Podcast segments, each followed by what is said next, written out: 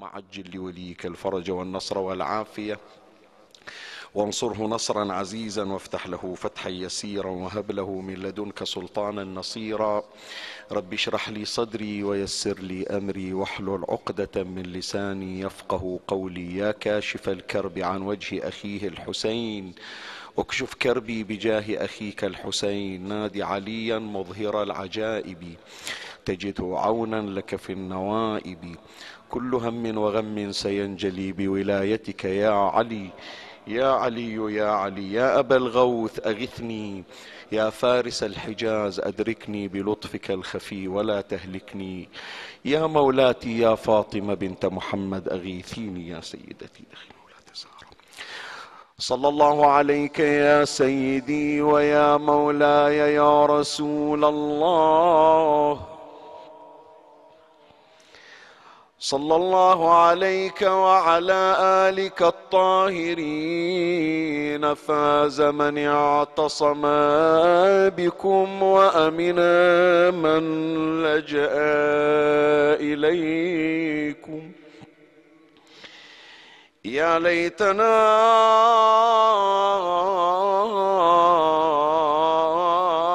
كنا معكم سادتي. فنفوز فوزا عظيما.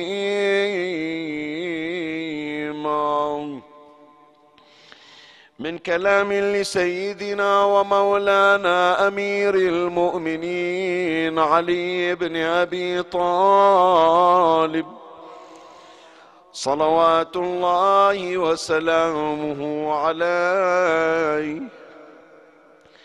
قال أين إخواني الذين ركبوا الطريق ومضوا على الحاق؟ أين عمار وأين ابن التيهان وأين ذو الشهادتين؟ وأين نظراؤهم من إخوانهم؟ الذين تعاقدوا على المنيع وأبرد برؤوسهم إلى الفجر.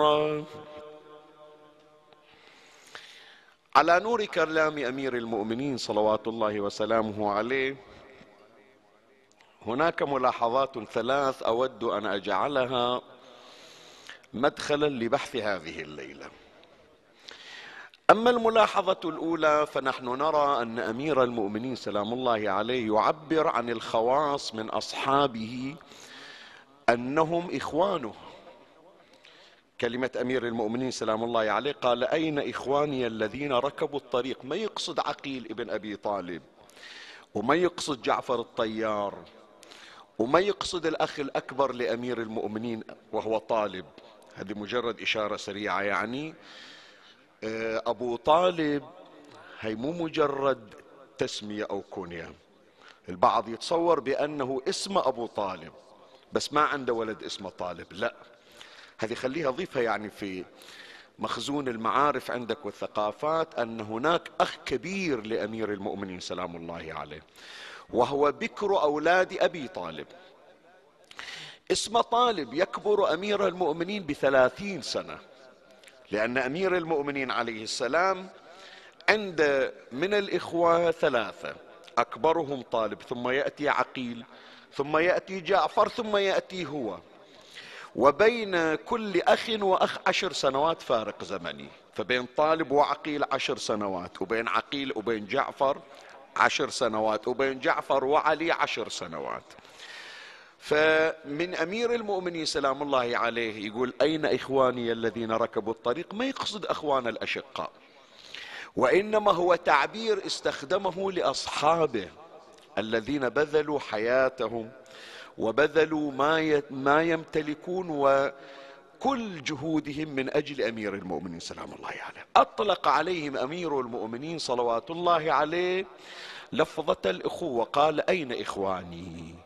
وهذا موجود مو فقط عند أمير المؤمنين لا. عند الأئمة سلام الله عليهم.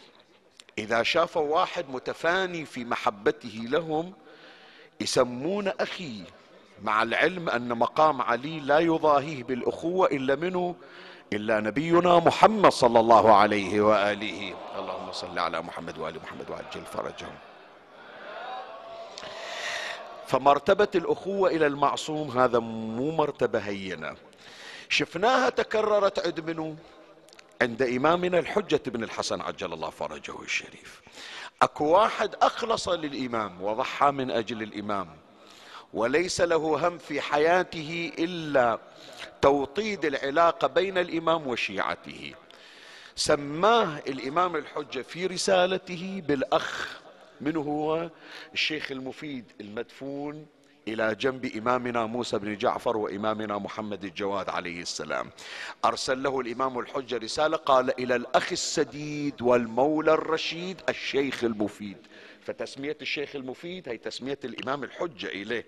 ويسميه أخي. هذا يبين لك شلون أهل البيت عليهم السلام يثمنون الشخص اللي يضحي من أجلهم. ما يعاملونه مجرد معاملة التفاوت في المنزلة وإن كانت هناك منزلة متفاوتة. بس يقولون هذا صار مقرب إلنا. هذا نعتبره واحد من إخواننا.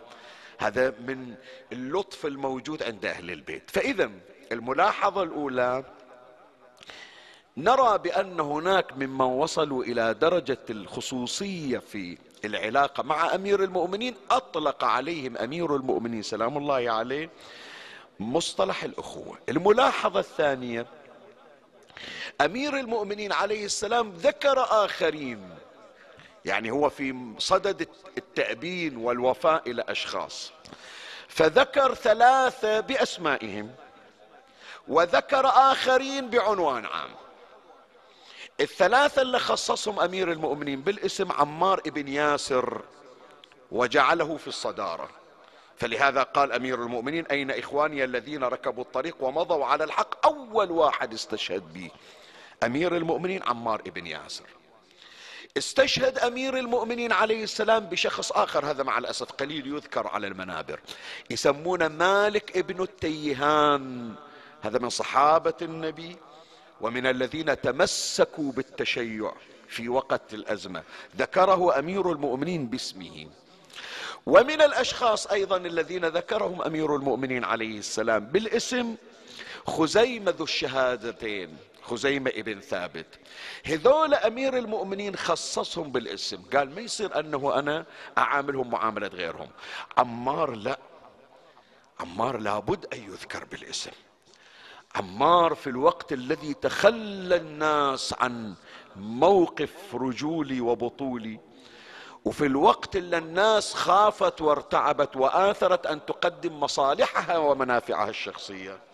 عمار لا كان يفكر في العقيدة. فمن حق أنه ما نتجاوز اسمه. فلهذا أول اسم ذكره أمير المؤمنين اسم عمار بن ياسر. خزيمة ذو الشهادتين اللي عنده تصديق مميز إلى رسول الله صلى الله عليه وآله. يوم من الأيام اجى واحد ينازع النبي صلى الله عليه وآله في ناقة. قال له هذه الناقة أنت ما دفعت لي فلوسها يا رسول الله. قال له دفعت لك ليش ما دفعت فلوسها؟ أنا ما استلمتها إلا عقب ما دفعت فلوسها. قال له لا ما دفعت فلوسها. عندك بينة عندك شهود؟ يقول المن للنبي صلى الله عليه وآله. قال والله يوم تمت المعاملة ما كان عندي شهود حتى أوثق المعاملة بشاهدين. بس أنا وياك كنا ودفعت لك ما حد كان شاهد. خزيمة مر خزيمة ذو الشهادتين يسمونه خزيمة ابن ثابت. قال يا رسول الله شنو القضية؟ قال والله معاملة تجارية بيني وبين هذا المدعي. ويقول أنا ما أعطيته فلوس ويطالبني بالشهود. قال له يا رسول الله أنا شاهد بأنك دفعت المال. قال له خزيمة أنت مو ويانا؟ قال إي صح أنا مو وياكم. قال له كيف تشهد على ما لم ترى؟ مو يفترض في الشهادة أنك أنت تكون حاضر شهادة. قال يا رسول الله صدقناك في أمر السماء. إحنا كل يوم نجدد المعتقد بأن هناك جنة ونار وإحنا ما شفنا لا الجنة ولا النار ونعتبرها عقيدة مو مجرد خبر عقيدة. نصدقك في أمر السماء لا نصدقك في أمر ناقة النبي صلى الله عليه وآله أمضى شهادته فسموه خزيمة ذو الشهادتين. واحدة منها هي الشهادة الشهادة على ما لم يرى لاعتقاده بصدق رسول الله والشهادة الأخرى هي الشهادة التي يشترك فيها مع سائر المسلمين أشهد أن لا إله إلا الله وأن محمد رسول الله صلى الله عليه وآله. فهذول أمير المؤمنين سلام الله عليه وثقهم بأسمائهم. بس أمير المؤمنين ما قال أنه ماكو غيرهم أكو غيرهم. ويقول أنا مو في صدد الآن إحصاء الأسماء. يعني كان راح أذكر لكم بقية الأسماء. اذكركم أذكركم هاشم المرقال أذكر لكم ابن بوديل أذكر لكم مالك الأشتر أذكر لكم فلان وفلان. بس هذا منافي للبلاغة. البلاغة مو أنه أنا أرشف راح أعدد كل الأسماء. وإنما راح أبين لك المميزين. ذكرت لك المميزين عمار وخزيمة وابن التيهان. بس أكو آخرين أيضا لهم أدوار. فالملاحظة الثانية من الأصحاب من ذكر علي أسماءهم وآخرون لم يذكر أمير المؤمنين أسماءهم وذكر صفتهم. هي الملاحظة الثانية. الملاحظة الثالثة أمير المؤمنين عليه السلام في مقام تثمين جهود وتضحيات من وقف معه. وهذا يا إخواني اللي إحنا ماشيين عليه. الآن لما يتوفى من عندنا شخص لازم نعقد إلى مجلس وراء أربعين يوم. خو إحنا نعتبر بأن الفاتحة إلزامية. هذا ما فيها منا ولا فضل. واحد يتوفى وتقيم عليه فاتحة ثلاثة أيام هذا ما جاي يسوي عليه جميل. هذا من حقه عليك. هذا سوى جهود يستحق بأن يذكر. بس شو اللي يجبرني أنا وراء أربعين يوم أرد أسوي مجلس؟ وش اللي يجبرني دور كل سنة أعقد مجلس؟ هذا المرحوم رحمة الله عليه اللي إحنا الآن في محضر ذكره العطر. فارق الحياة من ثلاثين سنة. شو اللي يجبرني ورا ثلاثين سنة أرد أجدد ذكرى هذا سير على منهج أمير المؤمنين سلام الله عليه. يقول واحد قدم خدمة إلي وقدم خدمة إلى مبادئي وخصوصا إذا إلى بصمة يعني الآن هذه المآتم هذه المؤسسات هذه الأعمال الخيرية أكو ناس وضعوا حجر أساس حتى قبل مية سنة. من حقهم علينا أنه يوم من الأيام إحنا نذكرهم حتى نعرف الأجيال القادمة بهم. تمام لولا؟ هذا منطلق إنساني. وأيضا منطلق ولاء أمير المؤمنين سلام الله عليه. يقول لما واحد يقدم جهد صح والآن في مقعد صدق عند مليك مقتدر. صح والآن يرفل بالنعيم الإلهي.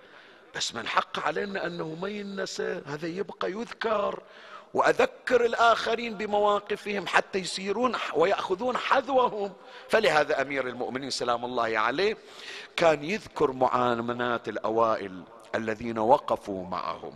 شوف من ضمن التعابير اللي استخدمها أمير المؤمنين سلام الله عليه قال وأبرد برؤوسهم إلى الفجر شنو يعني وأبرد برؤوسهم إلى الفجر أبرد يعني أخذ في البريد. من تمر عليك العبارة. أخذ الرأس بالبريد. شوية ما يخالف راح أتوقف يعني عند هالكلمة جدا مهمة. إحنا نعرف يا إخواني بأنه بعد استشهاد الإمام الحسين عليه السلام تم سبي عائلته وأخذوا من كربلاء إلى الكوفة ومن الكوفة إلى الشام ومن الشام أرجعوا إلى المدينة مرورا بكربلاء. والطريق كان في منازل وفي مراحل وفي مواقع مرة المواقع مهيئة. يعني مدينة جايبين سبي الرسالة إلى هذه المدينة. ومرة أخرى لا منطقة غير صالحة للبقاء. يعني مثلا خلي أضرب لك مثل. ما أدري من حضراتكم منو راح إلى حلب. الآن يمكن الوضع الأمني ما يسمح بس اللي راحوا سابقا. أكو هناك جبل يسمونه جبل الجوشن. ليش سموه جبل الجوشن؟ يقولون نسبة إلى شمر ابن ذي الجوشن الضبابي. هذه من ضمن المنازل التي طيف ببنات رسول الله عليها. والجبل هذا تعمد شمر أن يصعد ببنات رسول الله على أعلى الجبل بالنياق. وانت يعني حتما شايف هذا الجمل من يمشي مشيته مو مشي الفرس مشيته معوجة مي مريحة. اللي يصعد على ظهر الجمل شايف حتما متعب. حتى لو كان هذا الجمل نشيط مشيته مو متزنة. مولاتي زينب عليه السلام تصف النياق تقول أتونا بالنياق مهزولة. مهزولة يعني شنو؟ يعني غير صالحة للركوب. مشيتها معوجة تتمايل. بعد قالت غير موطأة ولا مرحولة. يعني لا مخلين عليها هودج لا مخلين عليها شيء للجلوس فقط يأتون بخشبتين ويربطون هالخشبة بهالخشبة. ويصير على كتر كل كل ناقة على الأكتار على الجوانب خشبة. فحط في بالك يمكن شايف أنت بعض اللوحات اللي ترسم أنه نياق عليها هوادج لا ترى الصورة مو هالشكل. أنا أقول لك شلون الصورة. الصورة أنه على كل ناقة ببطنها أكو قطعة خشب مربوطة بقطعة ثانية مجاورة. والحرمة من تقعد يصير ظهرها إلى سنام الجمل ومقابل جانب. فمن تميل الناقة الحرمة أو الطفل توقع من عليها. فتخيل جنابك هذا الجمل ارتفاع قد يمكن مترين فطيحتها على وجهها. الحرمة والطفل طيحتها على وجهها. ومن المعاناة هذه شاهدنا عند حلب اللي جبت لك طاريها. صعدهم شمر على هذا الجبل. فهي إذا ناقة تتمايل صاعدة جبل وماكو واقي. كانت واحدة من زوجات الإمام الحسين عليه السلام حبلى. فطيحتها طيحتها على وجهها. وقعتها على البطن على الحمل. والجبل صخري. فأصيبت بالنزيف وأسقطت حملها. المسؤولة من هي زعيمة السبي الحوراء زينب عليه السلام. فواحدة تصرخ واحدة تطيح هي تنزل إلى زينب. ذبت روحها مولاتي زينب وإجت إلها وما إجت وإذا الجنين قد وقع من رحم زوجة الحسين والدم ينزف. فاضطرت إلى أنها تقطع الحبل السري يعني إسعافات أولية. وشالت الجنين طبعا ترجع إلى المرجعية. المرجعية إلمن؟ للإمام زين العابدين عليه السلام. فراحت إلى الإمام الإمام ما يقدر بنفسه يشيل الطفل. ليش؟ مقيد من تحت بطن الناقة. ما يقدر ينزل. فالآن بعد المتصدية لمواراة الطفل هي الحوراء زينب فتقول له زين هذا الطفل خاف يضيع نسبه ما حد يعرفه. شو نسميه قال يا عم سميه محسن. يعني إحنا متعودين على أطفال توقع من عندنا هذا عمي اللي وقع ورا الباب وهذا على نفس الخطى يعني. مما يذكر أيضا يعني من من الآلام. قصة مو قصة الطفل وقع لا. القصة بعد هي المرأة تنزف وبحاجة إلى إسعافات أولية. زين الآن وحدة مسبية ومأسورة وهذول بدل ما يقدمون لهم إعانة لا الصوت يتلوى. اندمعت منا عين قرعت بكعوب الرماح. فهي استأذنت مولاتي زينب الحادي قالت بس أروح أشوف لها المنطقة إذا يعطونا بعض الإسعافات الأولية يعني. لأن هذه حرمة لا شلون بدي أصعدها؟ أحتاج شوية أمسح الدم أسوي لها إسعافات أولية. فأجازها الحادي قال لها روحي شوف هاي المحلات والدكاكين هناك روحي لهم طلبي من عندهم. إجت الحوراء زينب عليها السلام. قالت والله عندنا حرمة وقعت من على ظهر ناقة. وأسقطت الجنين منها أسقطت جنين وهي تنزف الآن بحاجة إلى إسعافات أولية أريد لوازم. قالوا لها منو أنت؟ أنت مو من حلب شكلك مو شامية. قالت أنا زينب بنت علي. شيخ المازندراني يذكر وصاحب تاريخ حلب أيضا يذكر يقول فشتموها وشتموا أمير المؤمنين سلام الله عليه. يعني. إيه فدعت عليهم الحوراء زينب هي من كرامات الحوراء زينب فأفقرهم الله. دعوتها دعوة مجابة. شاهدنا وين يا إخواني؟ شو اللي جاي بهذا الحكي. كلمة أمير المؤمنين سلام الله عليه أبرد برؤوسهم. شنو يعني أبرد برؤوسهم؟ يعني هذا المسير اللي تسمع عنه مسير السبي. ترى مو مسير اعتيادي وقت ما يريدون يتحركون يتحركون. لا ماخذينهم بالبريد. تعرف البريد شنو يعني؟ شايف انت سامع انت البريد المستعجل يقول لك البريد المستعجل؟ لما اكو طرد أو اكو رسالة يستعجلون في الحركة. بعد ما يأخرون حتى الرسالة توصل بسرعة. فبنات رسول الله أخذوهن بالبريد يعني ما أعطوهم فرصة للراحة. بحيث هي المسافة اللي تتطلب أشهر قطعوها في أيام ما يخلون الحرمة ترتاح ولا الطفل يرتاح. قبل الإبراد ببنات رسول الله أمير المؤمنين سلام الله عليه يقول عندنا من شيعتنا اللي تعرض إلى التعذيب بحيث يقطع رأسه وراسه ياخذونه بالبريد يطوفون به من بلد إلى بلد. واحد منهم محمد ابن أبي بكر. هذا اللي رباه أمير المؤمنين واللي راح نتكلم عنه. أمير المؤمنين يقول أبرد برؤوسهم إلى الفجر. ياخذون الرأس يطوفون به من مكان إلى مكان وكان من تلك الرؤوس رأس إمامنا الحسين عليه السلام. فمن بعد هذا التلخيص أريد أتحدث في هذه الليلة عن الحلقة الثانية. كانت أكو حلقة أولى ليلة الخميس. تحدثنا عن معاناة أصحاب رسول الله صلى الله عليه وآله وكيف أن هذا الدين قام على تضحيات جسام. ومن حق ذول الصحابة أن نذكرهم على المنبر ونذكر جهودهم. في بحث هذه الليلة وما تبقى عندي من وقت يسير أشير إلى تضحيات أصحاب أمير المؤمنين سلام الله عليه. يعني بغرض أن أعرف المؤمنين وحضراتكم أن هذا المذهب لم يأتي مجانا ولم يأتي على طبق من ذهب. قدمت تضحيات وتضحيات يندى لها جبين البشرية. فراح نتعرض إلى بعض من معاناة أصحاب أمير المؤمنين سلام الله عليه وأذكر ثلاثة نماذج من أصحاب علي وبعض معاناتهم ومن الله أستمد العون والتوفيق ومن مولاي أبي الفضل العباس المدد ومنكم ألتمس الدعاء وثلاثا باعلى الأصوات صلوا على محمد وآل محمد.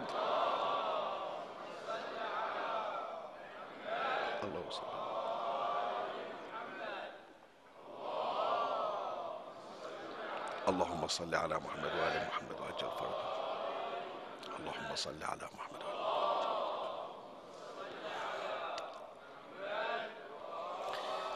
مولاي الكريم أنت حيثما كنت اسمعني وفرغ لي قلبك وأعرني سمعك وأقبل علي بكلك بحث هذه الليلة بعنوان من معاناة أصحاب أمير المؤمنين سلام الله عليه.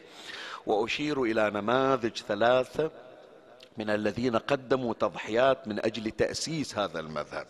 ومن حقهم علينا أن نذكرهم وأن نذكر جهودهم ومعاناتهم ونعلم أبناءنا ونستذكر هذه المواقف.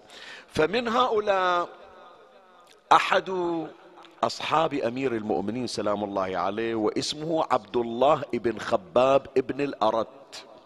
احفظ الاسم وخليه عندك. عبد الله بن خباب ابن الأرت. أبوه خباب بن الأرد في الحلقة المتقدمة ليلة الخميس تحدثنا عنه. أحد السابقين إلى الإسلام. سادس شخص دخل في الإسلام خباب بن الأرد وأحد الذين عانوا في بداية ومطلع الدين الإسلامي.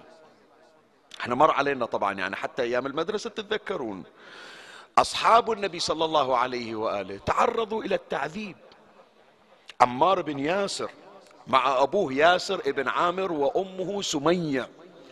شوف هي من الأشياء اللي مع الأسف قليل أنها تذكر. سمية أول شهيدة في الإسلام.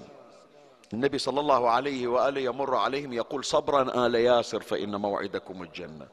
سمية هذه كيف فارقت الحياة؟ أبو جهل أبو جهل طعنها بالحربة في أغمض المواضع يعني في الأماكن الحساسة من جسدها. امرأة مسنة وفي وين؟ مو في زنزانة. لا لا لا في الشارع.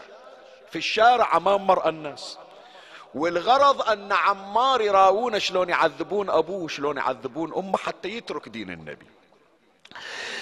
بلال ابن رباح يجيبون الصخور الثقيلة يحطونها على صدره في الشمس. حتى كانت أضلاع بلال تتكسر ويسمعون تكسر أضلاعه. واحد من الذين تعرضوا إلى التعذيب خباب بن الأرد. خباب بن الأرد ذكرنا تفصيل ما مر عليه في المجلس المتقدم. يجيبون إلى درع الحديد. الدرع هذا اللي يلبسونه من حديد يخلونه على النار حتى يصير كالجمر محمر. ويلبسون إياه ويخلون النار تاكل بلحمة. طيب هذا ينشوي لحمة ينشوي. يشمون من عند الرائحة يسمونها رائحة الودك. يعني اللحم ينأكل من الحرارة. طيب هذا عقب التعذيب غير يحتاج إلى إسعافات غير يحتاج إلى معالجة؟ لا. من وراء ما يشيلون هذا الدرع المحمي؟ يجيبون الخل يصبونه على جروحه. وأنا ما مر علي على مطالعاتي اليسيرة ما مرت علي حوادث مثل حادثة خباب. إحنا سمعنا ناس صاروا يعانون من آلامهم ومن أساليب التعذيب أشهر وسنة وسنتين. لكن تسمع عن واحد يون من أثر التعذيب خمسين سنة؟ صارت لخباب بن الارت خمسين سنة يجون إلى ما يدرون هو متجلد يعني. الألم مثل ما نقول إحنا يعني يبلع الألم. ما يطلع قدام الناس. بس إذا جن عليه الليل يسد على روح الباب يسمعون له حنينا وبكاء. يوم من الأيام واحد إجاله يعني ذاكرين في التاريخ اسمه. قال له خلاص عاد خباب كافي. يعني تريد تقول للناس بأنك أنت تعرضت للتعذيب في بداية مكة؟ خو ندري عنك. قال له أراويك إيش صار بي؟ حتى تعرف أن هلونين هذا أنا يوم اللي يعذبوني ما أون. أبلع الألم وأمشي بيه. لكن خلي أراويك التعذيب إيش سوى بيه. فنزع رداءه وإذا باللحم قد ذاب حتى ظهر عظم الكتف. خمسين سنة إلى سنة سبعة وثلاثين للهجرة. خمسين سنة. يعاني بالليل وين؟ شنو هالتعذيب اللي مر عليه؟ إلى أن إجت معركة صفين. هذا وقف ويا النبي وقف ويا أمير المؤمنين. صار عمره 73 سنة أمير المؤمنين طالع إلى صفين. قال ذيك الليلة قبل ليلة ليلتين من من السفر اجى إلى أمير المؤمنين قال له سيدي أنت تعرفني أنا ما قصرت. مو جاية من عليكم؟ لا. بس أنا أقول لك ترى إلي عذر ما أقدر أطلع. هالأيام بالذات الألم زايد علي. الظاهر يا إخواني أنه تسمم الجسم. وصار بعد خلاص ما يقدر يتحرك. قال له أقعدني الألم والوجع. يوم الثاني وإذا النداء إلى أمير المؤمنين يا أبا الحسن لقد مات خباب بن الأرت فإجا أمير المؤمنين وغسله وكفنه وصلى عليه ودفنه وترحم عليه. قال شفنا ناس قدموا تضحيات لكن مثل هذا خباب ما شفت خمسين سنة يعالج يعالج معاناة التعذيب خباب بن الأرط عنده ولد اسمه عبد الله. أمير المؤمنين سلام الله عليه يحبه مثل ما يحب أبوه. وكان من الثابتين على خط علي بن أبي طالب. ومن الموثقين بحيث أمير المؤمنين خلاه عامل إلى على النهروان لوثاقته عند أمير المؤمنين. هذا عبد الله ابن خباب بن الأرد مرت عليه مجزرة هو وزوجته والجنين الذي في رحم زوجته. لا لشيء إلا لتمسكه بمذهب علي بن أبي طالب سلام الله عليه. خلي أذكر لك ما ذكره ابن قتيبة الدينوري في كتاب الإمامة والسياسة في الجزء صفحة 167 من كتاب الإمام والسياسة يذكر لنا قصة اغتيال عبد الله بن خباب بن الأرت والذي كان منطلقا لمعركة النهروان التي قام بها أمير المؤمنين ضد الخوارج. يقول وإن الخارج التي خرجت على علي بينما هم يسيرون فإذا هم برجل يسوق امرأته على حمار له فعبروا إليه الفرات. يعني ذول الخوارج راحوا إلى هذا الرجل قصدا معرضا فقالوا له من أنت؟ قال أنا رجل مؤمن. ما راد يقول لهم بأنه أنا عبد سبحان الله. شوي خلي أوقف وياك. التاريخ يعيد نفسه يا إخواني. من إجت حركة الدواعش إلى العراق نفس القضية تكررت نفس القضية. بحيث الشخص المنتمي إلى مذهب أهل البيت إذا اسمه مثلا عبد الأمير أو علي أو كذا يخفي حسبه ونسبه ومذهبه ليش؟ حتى لا يمثل به. هذا من ذاك التاريخ ابتدأت واستمرت إلى هذه الساعة. وعدنا في الروايات يا إخواني من علامات ظهور إمامنا الحجة بن الحسن أرواحنا فداه أول علامة حتمية لخروج الإمام خروج السفياني. جيش السفياني تعداد شقد مئة ألف نسمة. هدف شنو؟ كل شخص ينتمي إلى خط أهل البيت يقوم بتصفيته والتمثيل بجسده. أمير المؤمنين يذكر السيد بن طاووس يقول يقتل السفياني كل من اسمه علي وحسن وحسين وزينب وفاطمة وخديجة. يقول دوروا لي منو اسمع حتى لو من غير الشيعة ومسمي باسم علي يمثل بجسده ويصلب الأجساد في الكوفة. هذا التاريخ تأسس من زمن معركة النهروان ويا الخوارج. فهو عبد الله بن خباب أخفى اسمه. قال أنا رجل مؤمن قالوا فما تقول في علي بن أبي طالب؟ قال أقول إنه أمير المؤمنين وأول المسلمين إيمانا بالله ورسوله. صح أنا أتخفى خوفا على نفسي لكن إذا وصلت إلى العقيدة لا كل شيء إلا العقيدة. قالوا فما اسمك؟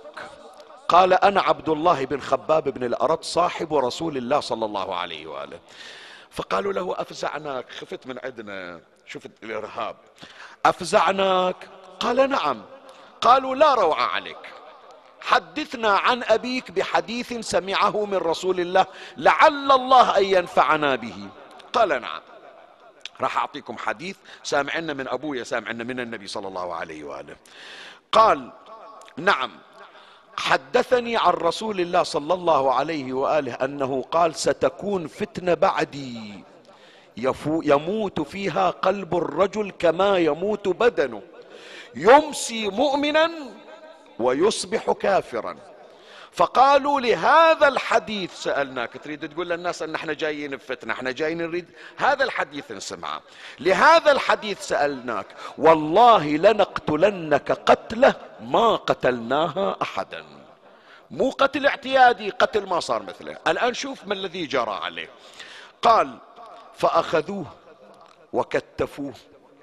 وأقبلوا به وبامرأته وهي حبلى متم. حبلى يعني شنو؟ حامل يعني. متم يعني شنو؟ يعني أكملت التسعة أشهر الجنين مكتمل. حتى نزلوا تحت نخل فسقطت رطبة منها. واحد من ذول الخوارج شاف الرطبة وقعت شالها ياكلها. فسقطت رطبة منها فأخذها بعضهم فقذفها في فيه. فقال له أحدهم بغير حل أو بغير ثمن. حرام ما يجوز لك هي رطبة هذه لا أنت دافع ثمنها ولا استجست صاحبها. يريد يقول الراوي شنو؟ عندهم تورع في رطبة ما عندهم تورع في إراقة دم هذول اللي تسمع عنهم ولا مع الأسف إلى اليوم أكو بعض الفرق المتطرفة على نفس المنوال. يعبرون عن الخوارج بأنهم ذوي الجباه السود يبكون من خشية اللاعود. يسمعونهم يقرون القرآن ويبكون لكن ما يتورع خاف أقول لك حكاية. بس خليها يعني باب الإثارة لأنه أكو بها فائدة. شقد إحنا يا إخواني نلقى بعض الأشخاص فعلا هو متمسك بالمستحبات وهذا شيء حسن. لكن من يجي للواجبات؟ من تمر عليه حرمة مؤمن؟ من يمر عليه ذكر شخص؟ ما عنده الحرص. دخيل الله عاملها كمستحب. انت ما تريد تفوت صلاة الليل ما تريد تفوت دعاء الندبة ما تريد تفوت الزيارة. ليش من يجي وقت المستحب ما تتهاون فيه؟ ومن يجي الحرص على حرمات المؤمنين الذي ينبغي الحرص عليها أكثر من غيرها. يا إخواني الله تبارك وتعالى وضع على جريمة الزنا شهودا أربعة. إذا اختلفت شهادة أحد الشهود يقام عليهم حد القذف أنهم قذفوه. زين هالدور واحد من يتهم واحد بهتانا وزورا. ما يراقب بأن شهادته تسقط؟ ما يراقب بأنه لو يقدمون لصلاة الجماعة لا يجوز الصلاة خلفه؟ هذا إحنا بحاجة يا إخواني إلى أن نلتزم بالواجبات اولا. مو نتشهى كما تشهى الخوارج. هذا الموقف ياكل رطبة عنده ورع ذولا عندهم ورع خاف من الله. شو تقول الله ماكل رطبة ما عطوك إجازة ولا دافع ثمنها؟ ما قالوا إلى خاف من الله من هالمرأة الحبلة اللي جارنها وحاط الحبال بإيدها. وهالشيبة اللي واقف تاريخه تاريخ مشرف وجاي تجره كما تجر الكبش إلى الشفرة. يقول له فسقطت رطبة فيها منها فأخذها بعضهم فقذفها في فيه. فقال له أحدهم بغير حل وبغير ثمن أكلتها فألقاها من فيه. بعد شوف الأغرب من قصة الرطبة. قال ثم اخترط بعضهم سيفه فضرب به خنزيرا لأهل الذمة. أكو هناك واحد مسيحي يربي حش السامع والمكان حيوان هذا شاف خاف من عنده شال السيف ضرب الخنزير. قال له حرام خاف الله. هذول من أهل الذمة في حمايتنا. قال فقال له بعض أصحابه إن هذا من الفساد في الأرض. اي ذبح الخنزير يعتبرونه فساد في الأرض. ذبح الأبرياء مو فساد في الأرض. فأرضاه ف... فلقي الرجل صاحب الخنزير فأرضاه من خنزيره. فلما رأى منهم عبد الله بن خباب ذلك قال لئن كنتم صادقين فيما أرى ما علي منكم بأس. إذا صدق أنتم تخافون من الله ما أخاف على نفسي. ووالله ما أحدثت حدثا في الإسلام وإني لمؤمن. وقد أمنتموني أنتم قايلين لا روعه عليك. وقلتم لا روعه عليك فجاءوا به وبامراته شوف الآن عملية الاغتيال اللي سووها اللي تدل على وحشية وعلى نفس والعياذ بالله شيطانية مو نفس بشرية.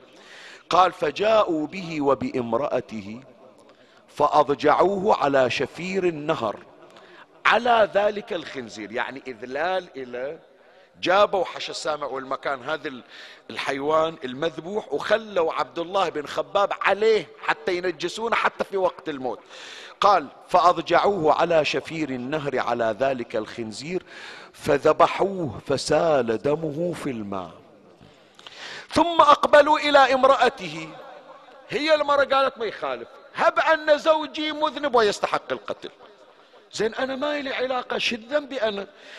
قال فأقبلوا إلى امرأته فقالت إنما أنا امرأة اما تتقون الله؟ أستغفر الله ربي وأتوب إليه. قال فبقروا بطنها. وقتلوا ثلاثة نسوة فيهم أم سنان قد صحبت النبي. يعني خمسة أشخاص والجنين هو السادس. ثلاثة نساء أبرياء مروا وشافوا جسدين صاروا يبكن أخذوها أخذوا الثلاث ذبحوهم. وذبحوا عبد الله بن خباب بن الأرض. وذبحوا زوجته وبقروا بطنها واستخرجوا الجنين وذبحوه على صدر أمه. هذا واحد من المعاناة يا إخواني. هي صورة من صور المعاناة التي مرت على رموز التشيع. عبد الله بن خباب بن الأرد النموذج الثاني محمد بن أبي بكر. محمد بن أبي بكر. هذا أولا أبوه أبو بكر صاحب النبي صلى الله عليه وآله. ثانيا أخته أم المؤمنين عائشة. يعني ما يخالف اختلفت وياه في الرأي بس هذا ما يدفع نسبه. رباه أمير المؤمنين فلهذا هو ربيب علي بن أبي طالب. ليش رباه أمير المؤمنين؟ لأن محمد ابن أبي بكر أم من هي؟ أسماء بنت عميس. أسماء بنت عميس كانت قبل لا يأخذها أبو بكر من زوجها؟ جعفر الطيار. أخ أمير المؤمنين. فعن وهم خدمة الزهراء وكانت تخدم في بيت أمير المؤمنين. فمن جابت محمد ابن أبي بكر. أمير المؤمنين قال هذا أنا أربي. خلينا نشوف كلام أمير المؤمنين سلام الله عليه. لما وصل إليه خبر محمد ابن أبي بكر. قال في بحار الأنوار الرواية الجزء ثلاثين صفحة سبعة. قال وهذه مصر قد انفتحت وقتل معاوية بن خديج مو معاوية بن أبي سفيان أكو واحد يسمونه معاوية بن خديج محمد ابن أبي بكر. فيا لها من مصيبة ما أعظمها مصيبتي بمحمد فوالله ما كان إلا كبعض بني. هذا ولدي يقول أنا اللي مربنا محمد بن أبي بكر أرسله أمير المؤمنين عليه السلام واليا إلى مصر. قال له تروح هناك وتكون ممثل إلي. اجوا بعض الأشخاص اللي ما يريدون فرع إلى حكومة علي في مصر. فقالوا هذا محمد بن أبي بكر ما نقدر نمد ايدنا عليه. اولا ابوه خليفة المسلمين ثانيا أخت عائشة أم المؤمنين. فإحنا لو نريد نتعدى عليه يقولون هذا اعتداء على صحابة النبي وعلى زوجات النبي. بس إحنا راح نلفق إلى تهمة كيدية. شنو التهمة؟ التهمة اتهموه بأنه هو أحد الذين قتلوا عثمان بن عفان. شوف شلون شوف شلون تسقط الشخصيات وتراق الدماء باختلاق الفرية. إي والله روجوا عد البسطاء قالوا ترى الخليفة الثالث عثمان بن عفان مقتول وقتلوه قتلة بشعة جدا. واحد من القتلة عندكم يا أهل مصر. منو هذا؟ قال محمد بن أبي بكر اللي مرسل لنا علي بن أبي طالب. تقبلون؟ تقبلون يحكمكم واحد إيده ملطخة بدم ذي النورين خليفة المسلمين؟ قالوا لا ما نقبلها. ودوا واحد يسمونه معاوية ابن خديج. هذا اللي حكى عنه أمير المؤمنين سلام الله عليه. أرسله عمرو بن العاص وألب أهل مصر على محمد ابن أبي بكر. زين ما يخالف. أنتم ما تريدون؟ قولوا له اطلع أنت غير مرحب بك. راح يرجع. أمير المؤمنين ما عنده حكومة قهرية. لا كمنوا له. ولاحقوه حتى حاصروه في خربة. قال لهم ترى أنا عطشان صار لي الآن يومين ما شارب ماي. هذا معاوية ابن خديج. قال لا سقاني الله ماء إن سقيتك قطرة واحدة. تموت عطشانا. كما مات أمير المؤمنين عثمان بن عفان عطشانا. وإجوا إلى وقطعوا رأسه. زين قطعت رأسه. هذا الحكى عنه أمير المؤمنين سلام الله عليه. وأبرد برؤوسهم إلى الفجره لا شوف إيش سووا أكثر. راحوا ودوروا حش السامع والمكان على جيفة حمار. أكو حيوان حمار ما ذبوا بالمزابل. قالوا جيبوا هذه جيفته. وشقوا بطن الحمار. وجعلوا جثة محمد ابن أبي بكر في جثة الحمار واضرموا فيه النار وأحرقوه حيا. يعني وهو ذيك الساعة يلفظ انفاسه الأخيرة والنار تستعر فيه. ثم قطعوا رأسه وطافوا برأسه في البلدان. ولهذا الآن يا إخواني في مصر هناك مسجد مسجد محمد ابن أبي بكر. ترى ماكو جثمان إلى محمد بن أبي بكر؟ لا. محمد ابن أبي بكر مثل زيد الشهيد. زيد الشهيد أكو هناك مرقد إلى في العراق؟ ترى ماكو مرقد. زيد الشهيد أربع سنوات مصلوب وبعد أربع سنوات أضرموا في جسده النار ودقوه بالهواوين وذروه في الهواء. وهذا اللي تشوفه الآن هناك عند الكوفة مقام زيد هذا مقام النخلة التي صلب عليها جسد زيد. ومحمد ابن أبي بكر نفس القضية. ما إلى ترى جثة جثته أحرقت ورأسه طيف به من بلد إلى بلد. تالي يقولون جابوا الرأس ودفنوا أكو مكان يسمونه مسجد الصغير. فيه رأس محمد ابن أبي بكر. بكى عليه أمير المؤمنين أيما بكى. وأما النموذج الثالث والأخير فهو عبد الله ابن عفيف الأزدي. هذا أحد الشيعة الخلص. الذين ثبتوا مع أمير المؤمنين سلام الله عليه. ذهبت عينه اليسرى في معركة الجمل. تعرض إلى إصابة وعينه راحت. إجت معركة صفين ذهبت عينه اليمنى صار مكفوف البصر. يريد يطلع إلى النهروان أمير المؤمنين. قال شلون أطلعك؟ أنت مكفوف البصر ما تشوف. فظل ملازما المسجد. ما عنده أولاد ما عنده إلا بنية صغيرة اسمها صفية. هي تاخذة توديه كل يوم من الصبح من إيدة توديه للمسجد يقعد يصلي هناك يقرأ قرآن. آخر الليل تجي بنته من المسجد تاخذة ترجعها إلى البيت. يوم من الأيام هو في مسجد الكوفة. وإذا يسمع عبيد الله ابن زياد صعد على المنبر. ما أريد أجيب الكلمة اللي قالها أنا ما متعود ثلاثين سنة على المنبر ما جايب العبارة. مؤذية جدا. شتم حسينا وأمير المؤمنين سلام الله عليه. على المنبر.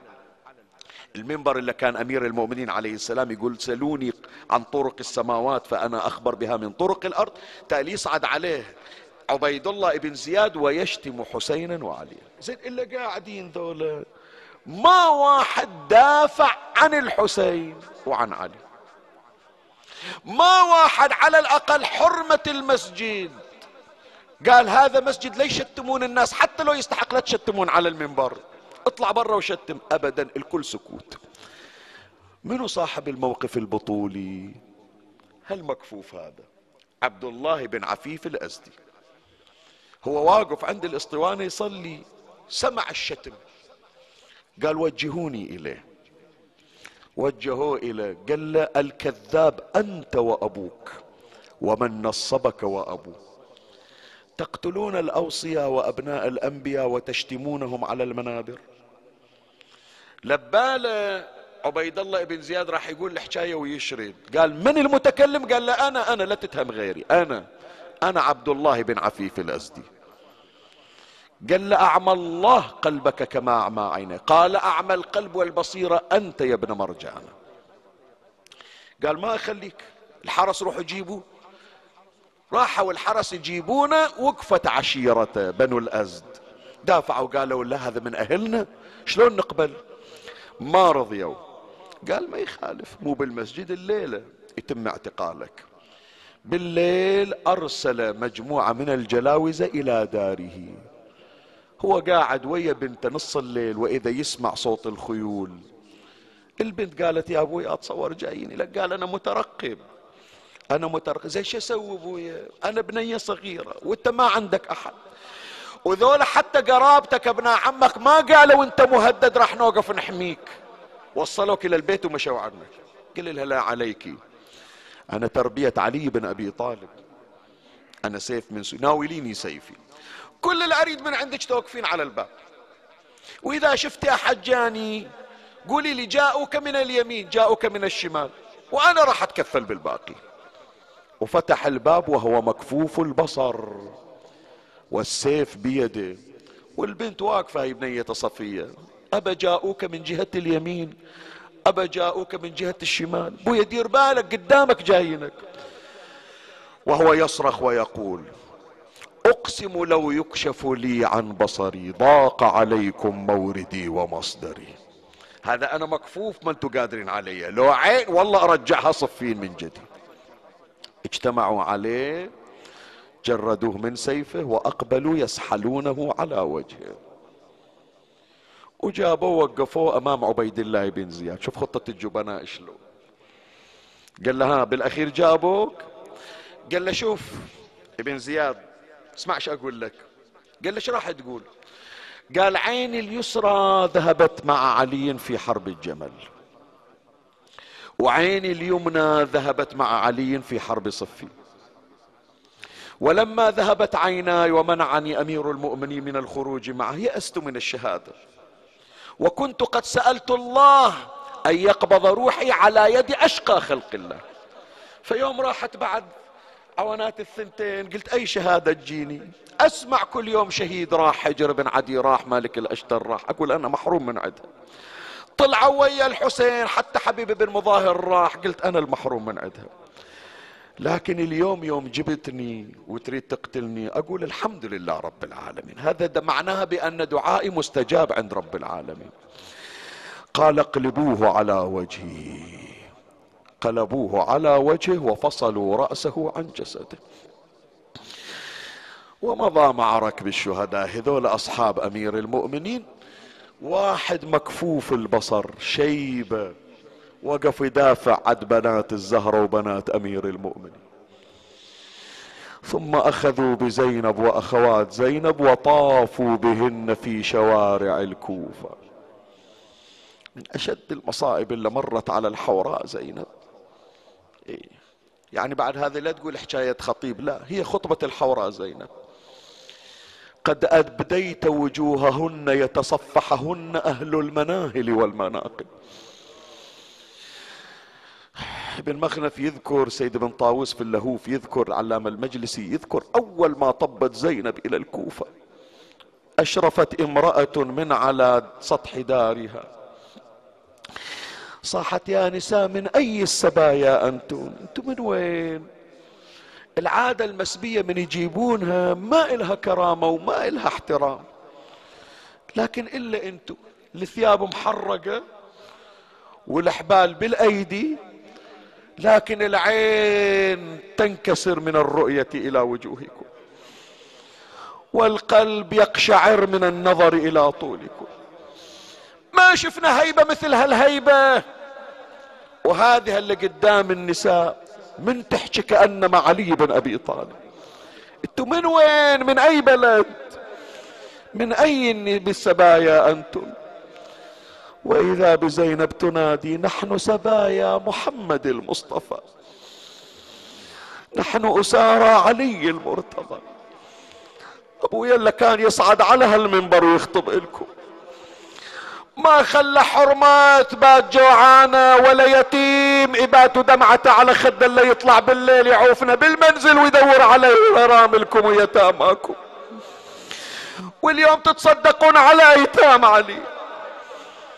فلما سمعت تلك المرأة هكذا ورد في المقاتل أخذت مقانع ونزلت وقامت تمشيها على بنات الزهرة حطيها على راسك علوية خلي المقنعة على راسك مسبية لا تخلينا حد يتفرج عليه وزينب تنادي أنا لا والد لي ولا عم ألوذ به. ولا أخ لي بقي أرجوه. ذو رحمي اقلب طرفي لا حمي ولا حمار سوى هفوات الصايات من فوق عاتقي من وين من وين, وين يا حاد الضغن قل الضغن. من وين من وين؟ يستسل قلبي على السجاد. من وين؟ أنا وين وشمر يا خلوق من وين؟ عقب عباس قايد لمطير. بدينا بدينا. إحنا من قبل آدم. بدينا بدينا. وجدنا الشر في الدنيا. بدينا. تالي حبال حطوها. تالي تالي تالي.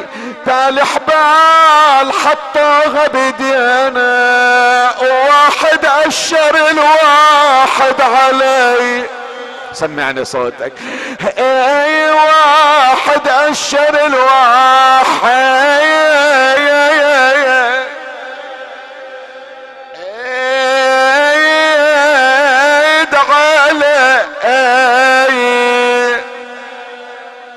لا تزعجون سيرونا بمقدرتنا.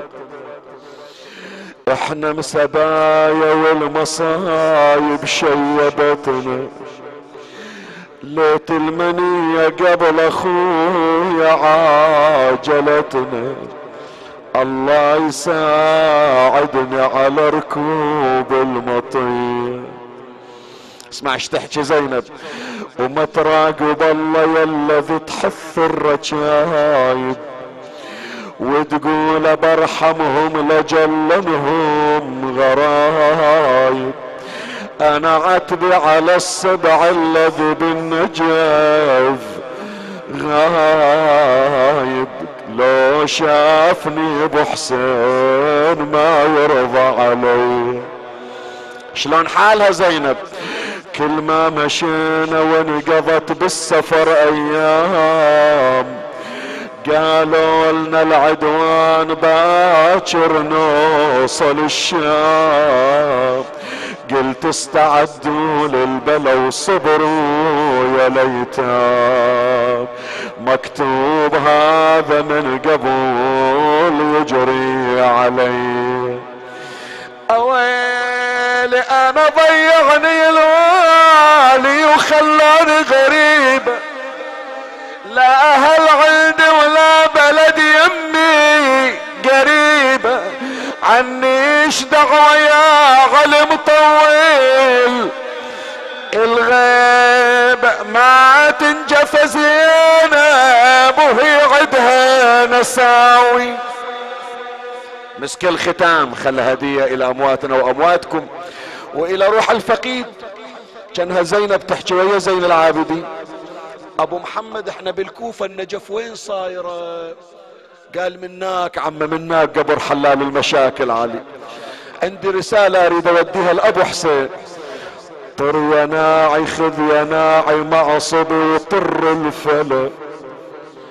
وخلي حيدر يجي يحل المشكلة.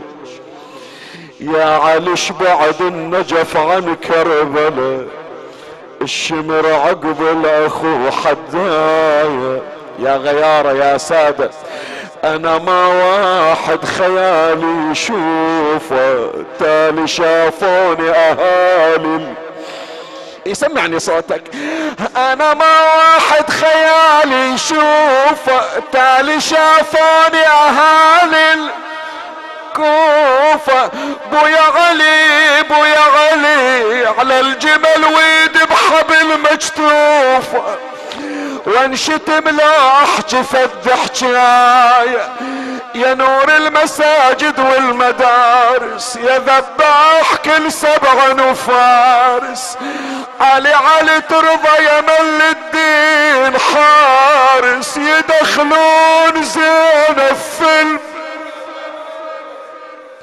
أترضى وأنت الثاقب العزم غيرة يلاحظها حسر القناع يزيد. اللهم صل على محمد وآل محمد. اللهم إنا نتضرع إليك ونقسم عليك بأحب الخلق إليك محمد وآل محمد. اقض حوائجنا يا الله. أجل اللهم فرج إمامنا صاحب العصر والزمان. شرفنا برؤيته وارزقنا شرف خدمته. ترحم على امواتي وأموات الباذلين والسامعين والمؤمنين سيما من لا يذكره ذاكر ولا يترحم عليه مترحم. من اجتمعنا بسببه المرحوم الحاج عادل العريض. اللهم صل وحدته وآنس وحشته وسكر روعته. خفف اللهم عنه ثقل الثرى واغفر لنا وله يوم يقوم الحساب. ترحم عليه وعلى أمواتنا وأموات المؤمنين والمؤمنات. أوصل لهم جميعا ثواب هذا المجلس الشريف. وبلغهم ثواب الفاتحة مع الصلوات.